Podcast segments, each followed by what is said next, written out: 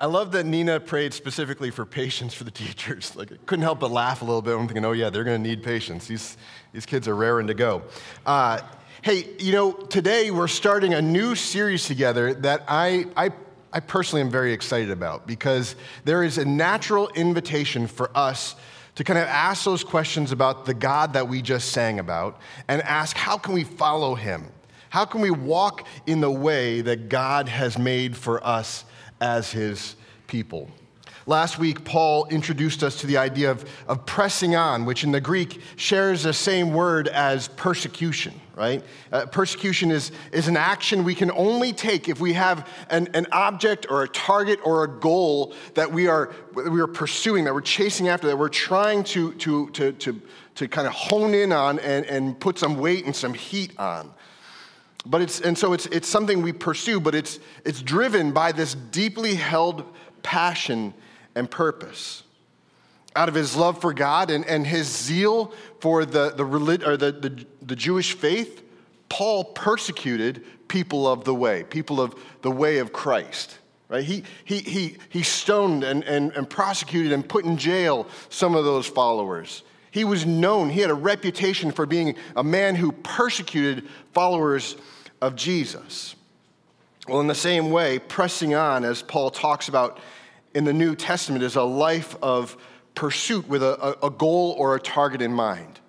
Your life that you live, uh, this is probably one of the deeper matters of our lives, some that we actually think about. Others of us, and myself included at, at many times, I, I forget to even consider or think about why, do I, why am I living my life the way I'm living my life? Why do I do the things I do? Well, for Paul, in thinking about pressing on, he's talking about that life purpose. He's talking about considering the reason for why we live the way we do. And, and, and, and so it's this pressing on, this pursuing of a goal or a target in mind. Now, I think it's interesting because the gospel told through the lenses of Paul's life is a, a transformation from a posture of persecution to a posture of pressing on from a, a posture of, of, of, persecuting and wanting to hurt and, and punish people to a, a, pursuit of following after someone and wanting to become more like and, and live in the person's way that they're pursuing. His life went from passionately and persistently persecuting people, say that 10 times fast, who, who had left the religious life of Judaism, from that to passionately and persistently pursuing Christ Jesus and following him in the way. There's an irony, by the way, in Paul's calling. You know, when he meets Jesus on the way to, the, to Damascus, when, when, when Paul is suddenly blinded, and what does God say to him? Saul, Saul, why are you persecuting me? And that becomes that moment of transformation from when Saul is persecuting people on the way of Christ to pursuing the life of Christ and in the way of Christ. See, as followers of Jesus, simply put, we are passionately and persistently pursuing Him, pursuing Christ. And I do believe that that, that purpose gets lost in our lives. And I'm not faulting anyone, by the way. This is not a, a statement of judgment.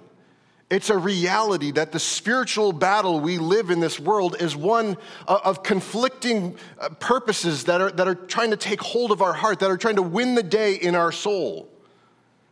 But as followers of Jesus, we bring ourselves back to this purpose time and time again, where we are passionately and persistently pursuing Him and following after Him in every area of our lives.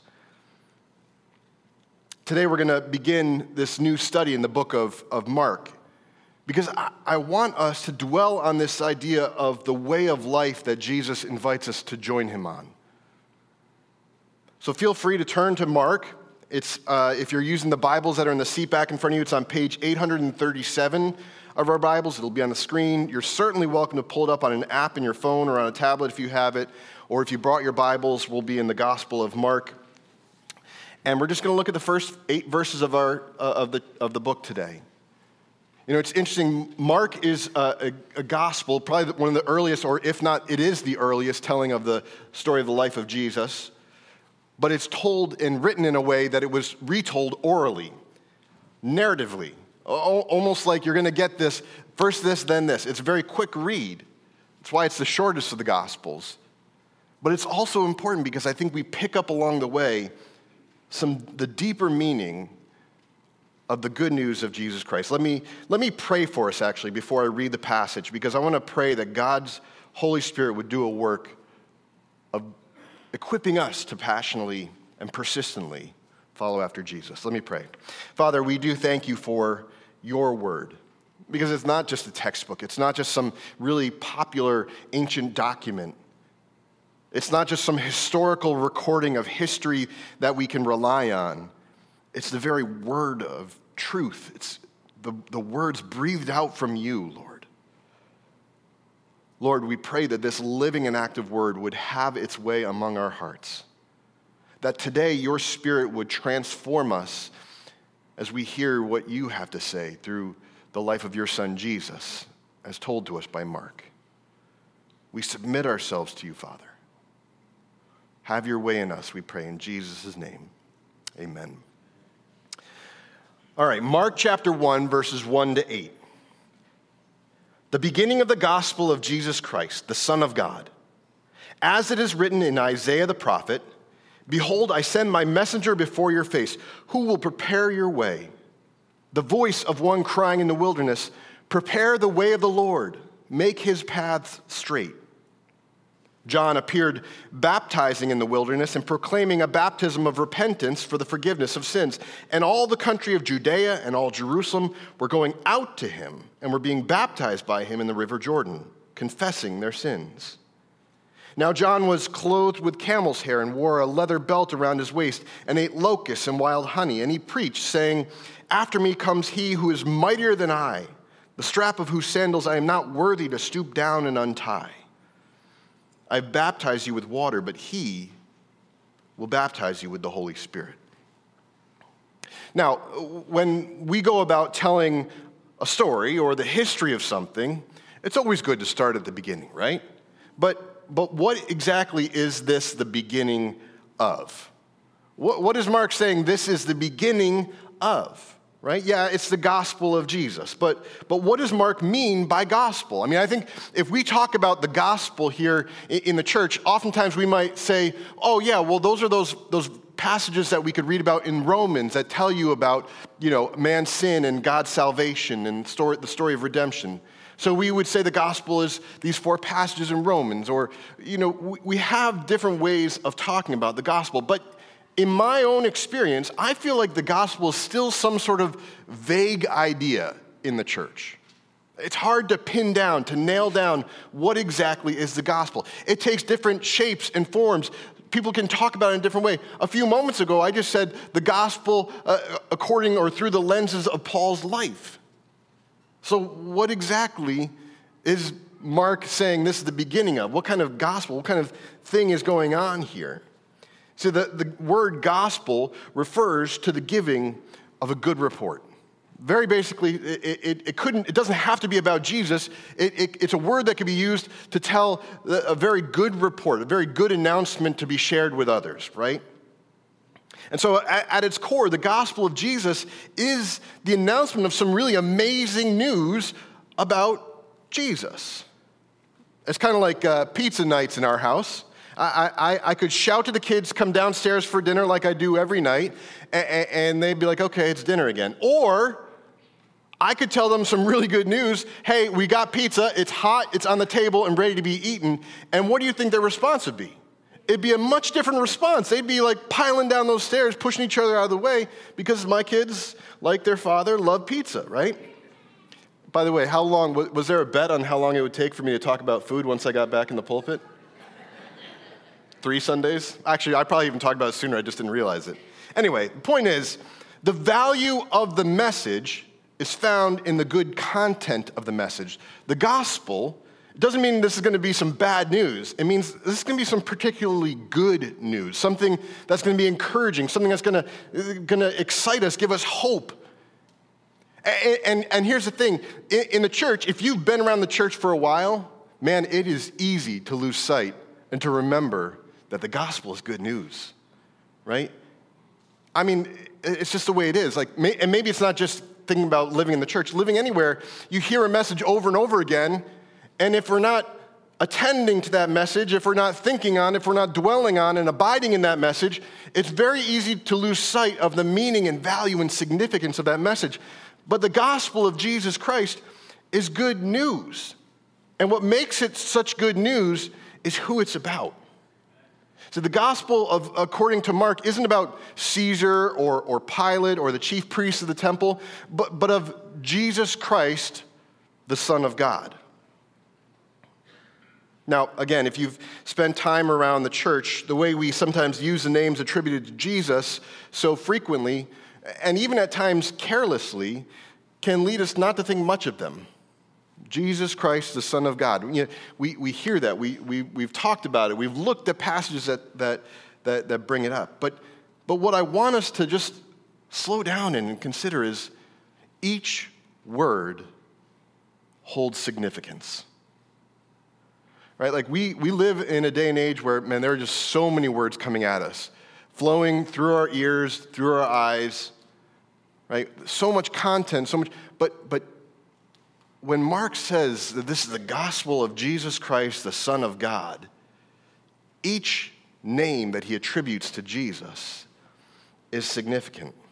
The Greek word for Christ is Christos, and it means anointed one. It's referring to not just a chosen one, but to a royal figure, a king, right, Who, who's been anointed to reign over a kingdom. It's also a word that's used in the New Testament to refer to the Messiah. So, so it gives us this sense that this is a, a royal king who is expected to, to save his people.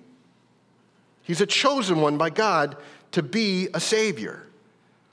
But Mark doesn't just refer to Jesus as the anointed one. He's not, he's not like Saul from the Old Testament who becomes the first king of Israel. He's not like David or Solomon who are, who are anointed kings. He's someone more than that. He's more significant than just another man who's been chosen to, to lead God's people in the Old Testament.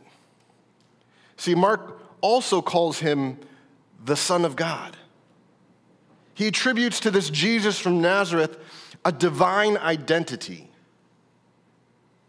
Now, I, I want to challenge us to think and, th- and consider this, to not let our familiarity with the Bible or religion or, or these words which we've heard before kind of glaze over us.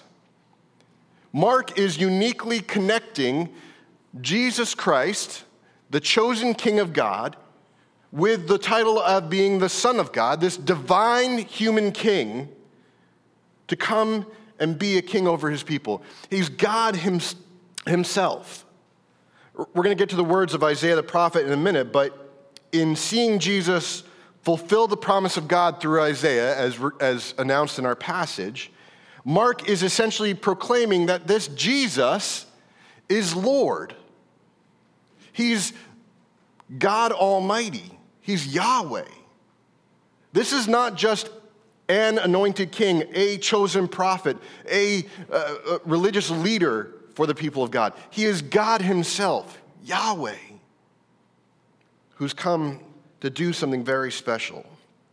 See, packed into these names of Jesus is a library of truths about the majesty and the might of who this man is and of his life. Jesus is a much anticipated warrior king who's been anointed to do something very special. I, I love, um, parents, maybe you uh, will be familiar with this, the Jesus Storybook Bible. It's a great book, parents. If you haven't already gotten something like this for your kids, I, I would highly recommend it. I just love the way that uh, the author tells the story of Jesus and the Bible for us. The author's name is Sally Lloyd Jones. This is not, uh, you know, the ESV. This is not a translation of the Bible. This is someone who took the Bible and tells the story of the Bible to children through the lens of Jesus' life. And I love the way she writes about this much anticipated warrior king. Listen to how she writes, kind of in the introduction to it. Now, some people think that the Bible is a book of rules telling you what you should and shouldn't do. Well, the Bible certainly does have some rules in it. They show you how life works best.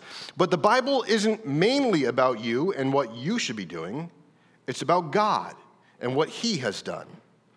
Other people think the Bible is a book of heroes showing you people you should copy. The Bible does have some heroes in it, but most of the people in the Bible aren't heroes at all. They make some mistakes, and sometimes on purpose. They get afraid and run away, and at times they're just downright mean. No, the Bible isn't a book of rules or a book of heroes. The Bible is most of all a story. It's an adventure story about a young hero who comes from a far country to win back his lost treasure. It's a love story about a brave prince who leaves his palace, his throne, everything to rescue the ones he loves. It's like the most wonderful of fairy tales that has come true in real life. You see, the best thing about this story is it's true. See, I want us to understand that the gospel is an amazingly good report of God rescuing his loved ones through his chosen king, Jesus. That's what Mark wants us to see here. This is not just a historical biography of Jesus' life, of the things that he said and did and, and walked around. He came with a purpose, he was sent with a purpose. And so we recognize that this Jesus who shows up uh, alongside John the Baptist is not just another man, he's God's Christ. He's God's chosen anointed king who's come to save his people, and he's God himself. Now, in, the verses that follow, Mark combines some Old Testament prophecies to tell us something about what kind of king Jesus is. So, if you can, look at Mark chapter 1, verse 2 to 3 with me again. As it's written in Isaiah the prophet, Behold, I send my messenger before your face, who will prepare your way. The voice of one crying in the wilderness, Prepare the way of the Lord, make his paths straight. So this sounds like this is a quote of Isaiah, but if you go back and read Isaiah chapter 4, 40, verse 3, you'd realize that some of that is there. But that's not all that, that's not really all attributed to Isaiah. There are other people that, that have said things that Mark is pointing back to. It's given to Isaiah because Isaiah's passage is pointing to this voice who will proclaim, who will go ahead of Jesus and say some very specific things. See, in Isaiah 40, verse 3, Isaiah absolutely says the bit about the voice of one crying in the wilderness, prepare the way of the Lord, make his path straight.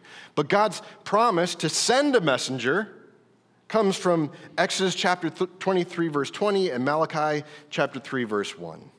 See, what these passages have in common is God's promise to, spend, to send a special messenger at a very specific time in the life of Israel, in both these times, the, the people of Israel are in bondage. They're in, in exile to a foreign nation, and they're there because of their own disobedient heart to, to turn away from God, and then they were conquered by these foreign nations. And now they're, squ- they're kind of squandering away in exile, and yet God promises to send them a rescuer, to redeem them out of exile, to, to save them from their bondage, to redeem them back just as he redeemed Israel from slavery in Egypt. In other words, God's plan of rescue, to, to rescue his loved ones uh, like he did from uh, slavery in Egypt, is a rescue that he does time and time again until finally and completely we meet this Jesus Christ, the Son of God. Read Exodus chapter 23, verse 20 with me. God says this Behold, I send an angel before you to guard you on the way and to bring you to the place that I have prepared. See, by quoting this passage in Exodus, Mark isn't just saying, hey, that's a really cool passage. I want to remind you of what God said there. Mark is connecting this angel that God had promised to send with this Jesus Christ, the Son of God. He's saying this is the, the very same one, the ultimate one that God was preparing and promising to send from long ago. He, he's saying that this Jesus is sent from the Father to lead and guide his people, much like God sent his Holy Spirit in the pillar of cloud by day and fire by night to lead his people in the wilderness up out of slavery, out of bondage to the Egyptians. And Jesus is that angel that was sent to conquer the enemies of the people of God. Similarly, in, in Malachi 3, verse 1, we read this Behold, I send my messenger, and he will prepare the way before me. And the Lord whom you seek will suddenly come to his temple, and the messenger of the covenant in whom you delight, behold, he is coming, says the Lord of hosts. Again, uh, the context uh, uh, of God's word in Malachi is that the people of God are, are in exile under the Persians. Life is miserable. Locusts have destroyed their crops the wicked are flourishing while, while the, the righteous are suffering. All that to say, Israel is in need of a conquering warrior to come and to redeem them out of exile. And in both these places, when God makes this promise, he's signaling an end to the exile, both in the nearness of their, their historical context, but also ultimately a promise that would be fulfilled in Jesus Christ. And so the very opening of the Gospel of, uh, of Mark the beginning of the good news of Jesus Christ, the Son of God, is the good news that God's promise is being fulfilled. I think it's, I think it's 2 Corinthians chapter 1, where, where, where, where Paul says that, that all the promises of God are yes and amen in Christ. Here it is. Here's God's plan, his promise plan unfolding to do a work of rescue and redemption in this world. Now, if we take these three passages, we get a pretty good understanding of what kind of king God had promised to send. Not just what kind of man, what kind of person, what kind of, uh, kind of uh, judge, you know, Old Testament judges, how they came and rescued Israel when they were in need. God had a king in mind to accomplish some very specific purposes. This would be a king who would guard and guide his people on the way of God. King Jesus is not just a king who sits on a throne, but a king who will guide his people, who guides you and I, who guards you and I in this world. Israel was hoping for another exodus out of bondage and slavery into the wilderness where God comforts and cares for his redeemed people. And this is exactly where Mark takes us next in the passage right? Israel's expectation is we're going to be rescued and taken out into the wilderness, and God will lead us away. And that's exactly where Mark takes us next. See, the wilderness in the scriptures is absolutely a place of trial and suffering, as we're going to see next week. But, but it's also a place where God declares his salvation to his people much like he promised he would. He declares his comfort and care and provision, much like he provided for the people of Israel as they wandered through the wilderness on their way to the land that God had promised for them. Isaiah chapter 40, verse 1 through 3 reads this Comfort, comfort my people, says your God. Speak tenderly to Jerusalem and cry to her that her warfare is ended that her iniquity is pardoned, that she has received from the Lord's hand double for all her sins. A voice cries in the wilderness, Prepare the way of the Lord, make straight in the desert a highway for our God. See, this voice, this voice that, that, whose words provide comfort and reassurance of God's salvation, this voice in the wilderness pointing to and proclaiming this king, this coming king, is John the Baptist.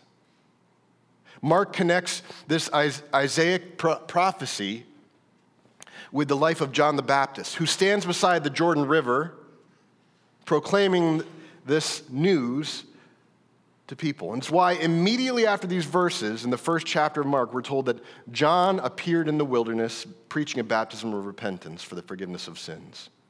But here's the thing I know sometimes, especially around Christmas time, we make the connection of who the voice is. But more important than who the voice is, is where the voice is and what the voice is proclaiming. See, there are a number of things that Mark tells us, tells his listeners, that place the context of John the Baptist's ministry and his message square in the place of an Exodus theme, right? See, in the first place, John's in the wilderness baptizing people in the Jordan River. Have you heard the name Jordan River before? If, we, if we've read uh, Old Te- the Old Testament and the story of Israel, the Jordan River is the river that God leads his people to cross through on their way into the land that he'd promised them. It's a place of crossing from exile into promise, into fulfillment of promise, into to the, the wholeness of God's kingdom, right? And so John stands there beside the Jordan River and he's proclaiming this message prepare the way. I'm sorry. He proclaims this message that God is coming, that the exile is coming to an end, that God's promise is about to be fulfilled. Secondly, Mark tells us that the whole Judean countryside and all of Jerusalem, all the people of Jerusalem, went out to John. Where? In the wilderness. There's this subtle little nuance where we see just as the people went out from Egypt into the wilderness in exile, or uh, sorry, in, in, in the exile, or the, the, the bondage to slavery being ended and being brought out toward God's promise and his rescue and redemption from, from slavery, so God will bring his people out into the wilderness where he signals the beginning of the end, the beginning of the fulfillment of God's promise to rescue and redeem his people finally and completely in Jesus Christ. You see, in, in Mark's eyes, that's exactly who John the Baptist is. He's the voice of one signaling this promise coming true, the, the, the, God's rescue and redemption being fulfilled through Jesus Christ, the Son of God. But more than where this voice is proclaiming this message, the what of the message makes God's plans to save people even more clear. In, in verse 8, John tells his listeners beside the Jordan River, I have baptized you with water, but he will baptize you with the Holy Spirit. See, John's ministry has always been to point to someone mightier than himself. He says it in the passage After me comes one who is mightier than I, whose sandals I'm not able to even stoop down and untie. But though the one who comes after John is mightier, their two ministries are still intimately connected with one another. One points to the other, right? The, the baptism of repentance for the forgiveness of sins by water, and the baptism of the Holy Spirit. See, baptism, and we say this when we celebrate baptism here at Trinity, is an outward act signifying an inward change has taken place. In other words, there's not a change that's happening in that water when we submerge someone under the water and bring them back up. It's signifying a change has already happened, and that change happened inside a person's heart, in their soul, the very core of their being right? The very center of their will. See, originally, baptizo was the word used to describe someone taking a cloth and, and dipping it into a dye. It may have gone in white, but when you pull it out, it's purple. The color, the, the cloth has been transformed, it's been changed, it's made new in, in its color and formation, right? So, really, John's ministry and message was all about pointing to someone mightier than he who was, off, was able to offer something new, a new way, a new um, work of transformation in the lives of his people. He was calling people to this place of repentance where they turn back from this world, this life of sin and, and offense, and to God again. And so the people's response in agreeing with John of, uh, uh, of, uh, of rejecting the ways of this world and saying yes to God's way, of saying yes to the work of forgiveness that, that can only happen as we confess how we've gone against God and how we want to be back and stand before Him and, and embrace His love for us. After that confession and repentance of sin, John would baptize in the water, signifying this change, this transformation that's happened within their heart, their desire to walk in the way. But the baptism that Jesus offers is a transformation on a whole other level. You may remember when in John 3, when, when he's talking with Jesus, talking with Nicodemus, and Nicodemus wonders how it's possible for him to receive eternal life, to have life eternal with God and not be separated from, not be exiled from God any longer. And, and Jesus says you have to be born again. And, and Nicodemus is like, How can I do that? And Jesus says you must be born of water and spirit. In other words, you must be born from above. You must be born in your inward place, that, a, work that only God's Spirit can do. You can't do it. No, no amount of good deeds or best effort on your part will accomplish this. It's a work of God's Spirit in you to, to create this transformation, to be baptized. You may remember there's God's promise through uh, Ezekiel, right? was to remove the people's heart of stone and to be given a heart of flesh, this new beginning, this new life. It's a, it's a, it's a new work of transformation. See, this, this is the exodus that Jesus Christ, the Son of God, has come to offer the world. It's an exodus not out of bondage to some human leader or power, it's a, it's a bondage eh, to our slavery to sin and to the darkness eh, in this world and into a new life in Him. Jesus says in John 5 24, Truly, truly, I say to you, whoever hears my words and believes him who sent me has eternal life. He does not come into judgment, but has passed from death to life. That's what the Holy Spirit does, church. When you, when you put your faith in Christ, when you believe in this Jesus Christ, the Son of God, and believe that his life is, he is the one that, that the scriptures say he is that he, he does accomplish that work that only he can accomplish. When we believe in that, God's Spirit does a work of transforming us, of dipping us into the dye and bringing us out a whole new creation. We have been transformed from death to life. And so, the beginning of the good news of Jesus Christ, the Son of God, is the beginning of God's mighty work of redemption in leading his people out of slavery to sin and death. Church, our king has come. Right? We're not, we're not talking about a king that once lived. We're not talking about King David or King Solomon or King, king Saul or whoever. We're not talking about these historical figures in the past. We're talking about a king who has come and sits on his throne and reigns today. That has meaning and significance. He's not some human king, he's a divine God king. He's a king who, who suffered on our behalf to buy us back from sin and death. He, he's a king who promises us an easy yoke and a light burden if we follow him. He's a shepherd king who provides rest and nourishment for our souls as we trust him and obey him on the way. He's a king who isn't repulsed by our sin. When we may look inward and be ashamed and embarrassed by what we see in our hearts, God isn't like that. He's not a king. Jesus is not a king who's repulsed by that. Instead, he's a king that promises to remove that sin as far as the east is from the west. In other words, completely from us. But maybe before we get too excited and where we'll close this morning, before we get too excited about this idea that this divine warrior shepherd king has come, is here, reigns on his throne now.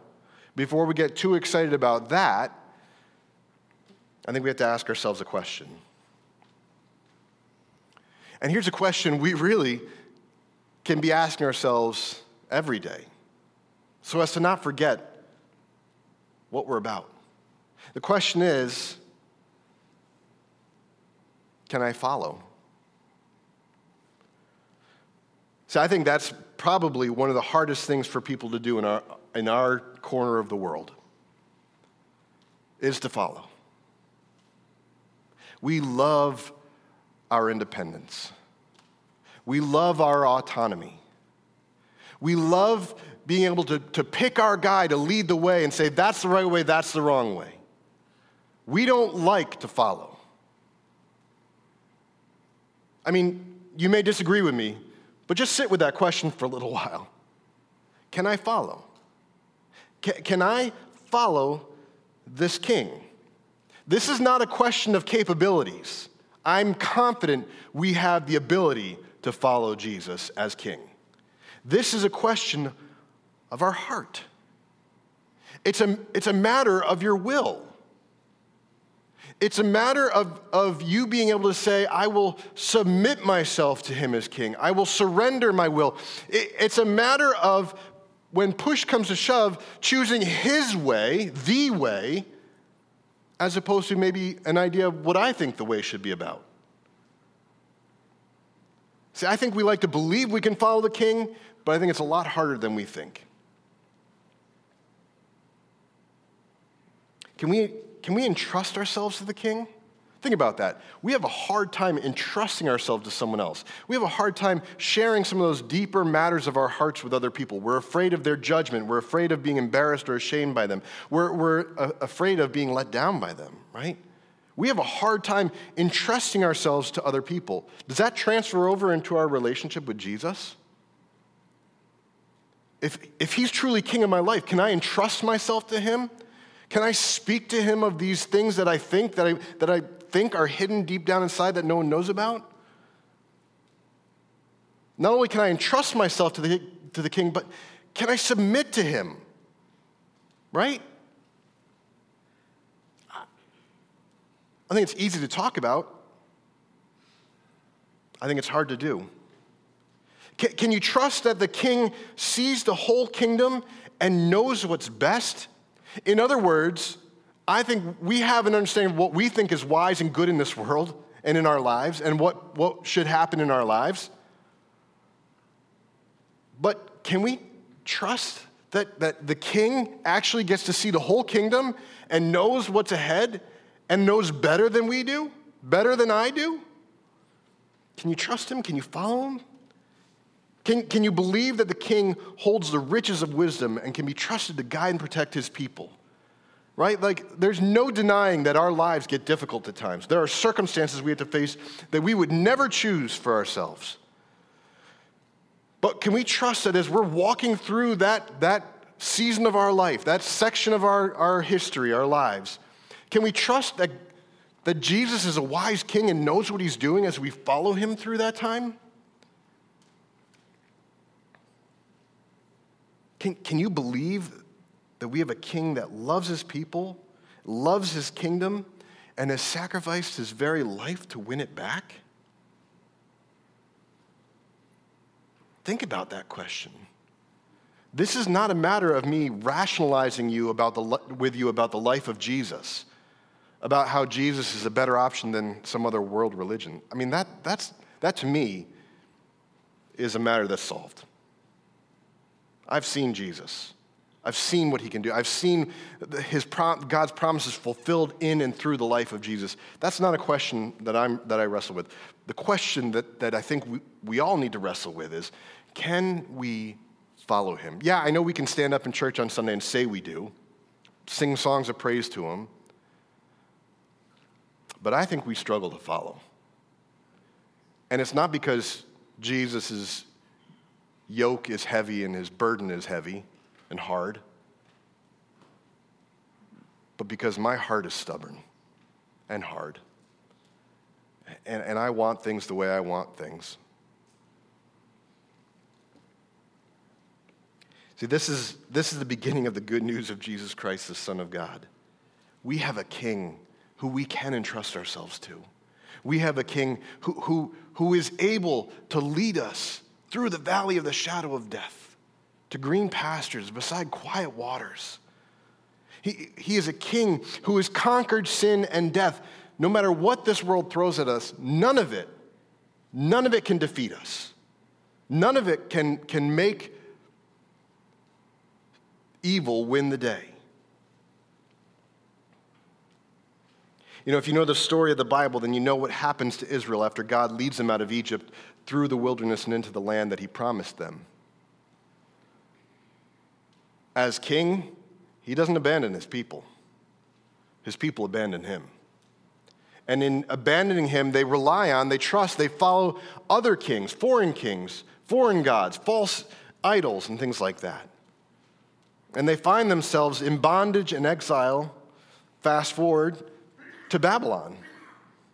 And after Babylon, their disobedience leads to bondage to the Persians. And after the Persians, the Romans, until God's anointed king Jesus Christ, the Son of God, arrives on the shores of the Jordan River to finally and completely lead his people up out of slavery to sin and death and into the land of promise, the kingdom of God.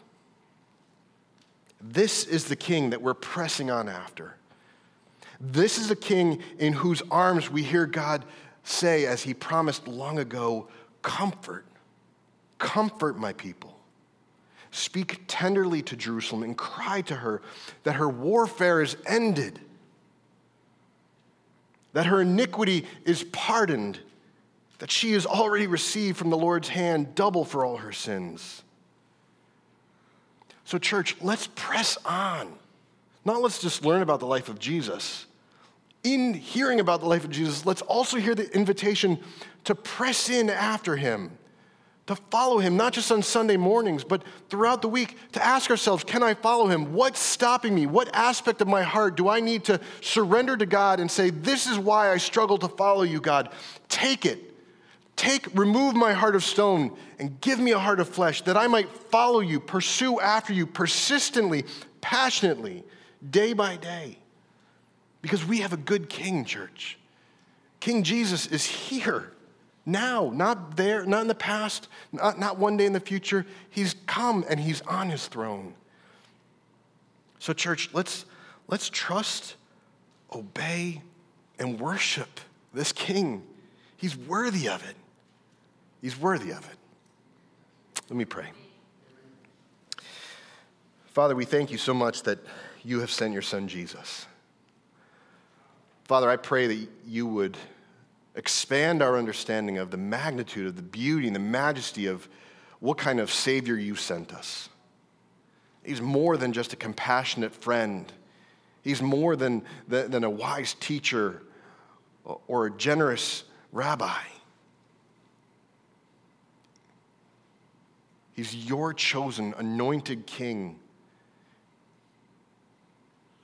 who left heaven to come live among us, to take on the, the, the, the, form of man, and being obedient even to the point of death. This king, this king has won us back. He's redeemed his people. Teach us, Father, to follow Jesus on his way, on the way. May it be said of us that we are followers of Jesus on the way together this year as we persistently and passionately pursue Jesus. I pray in Jesus' name. Amen.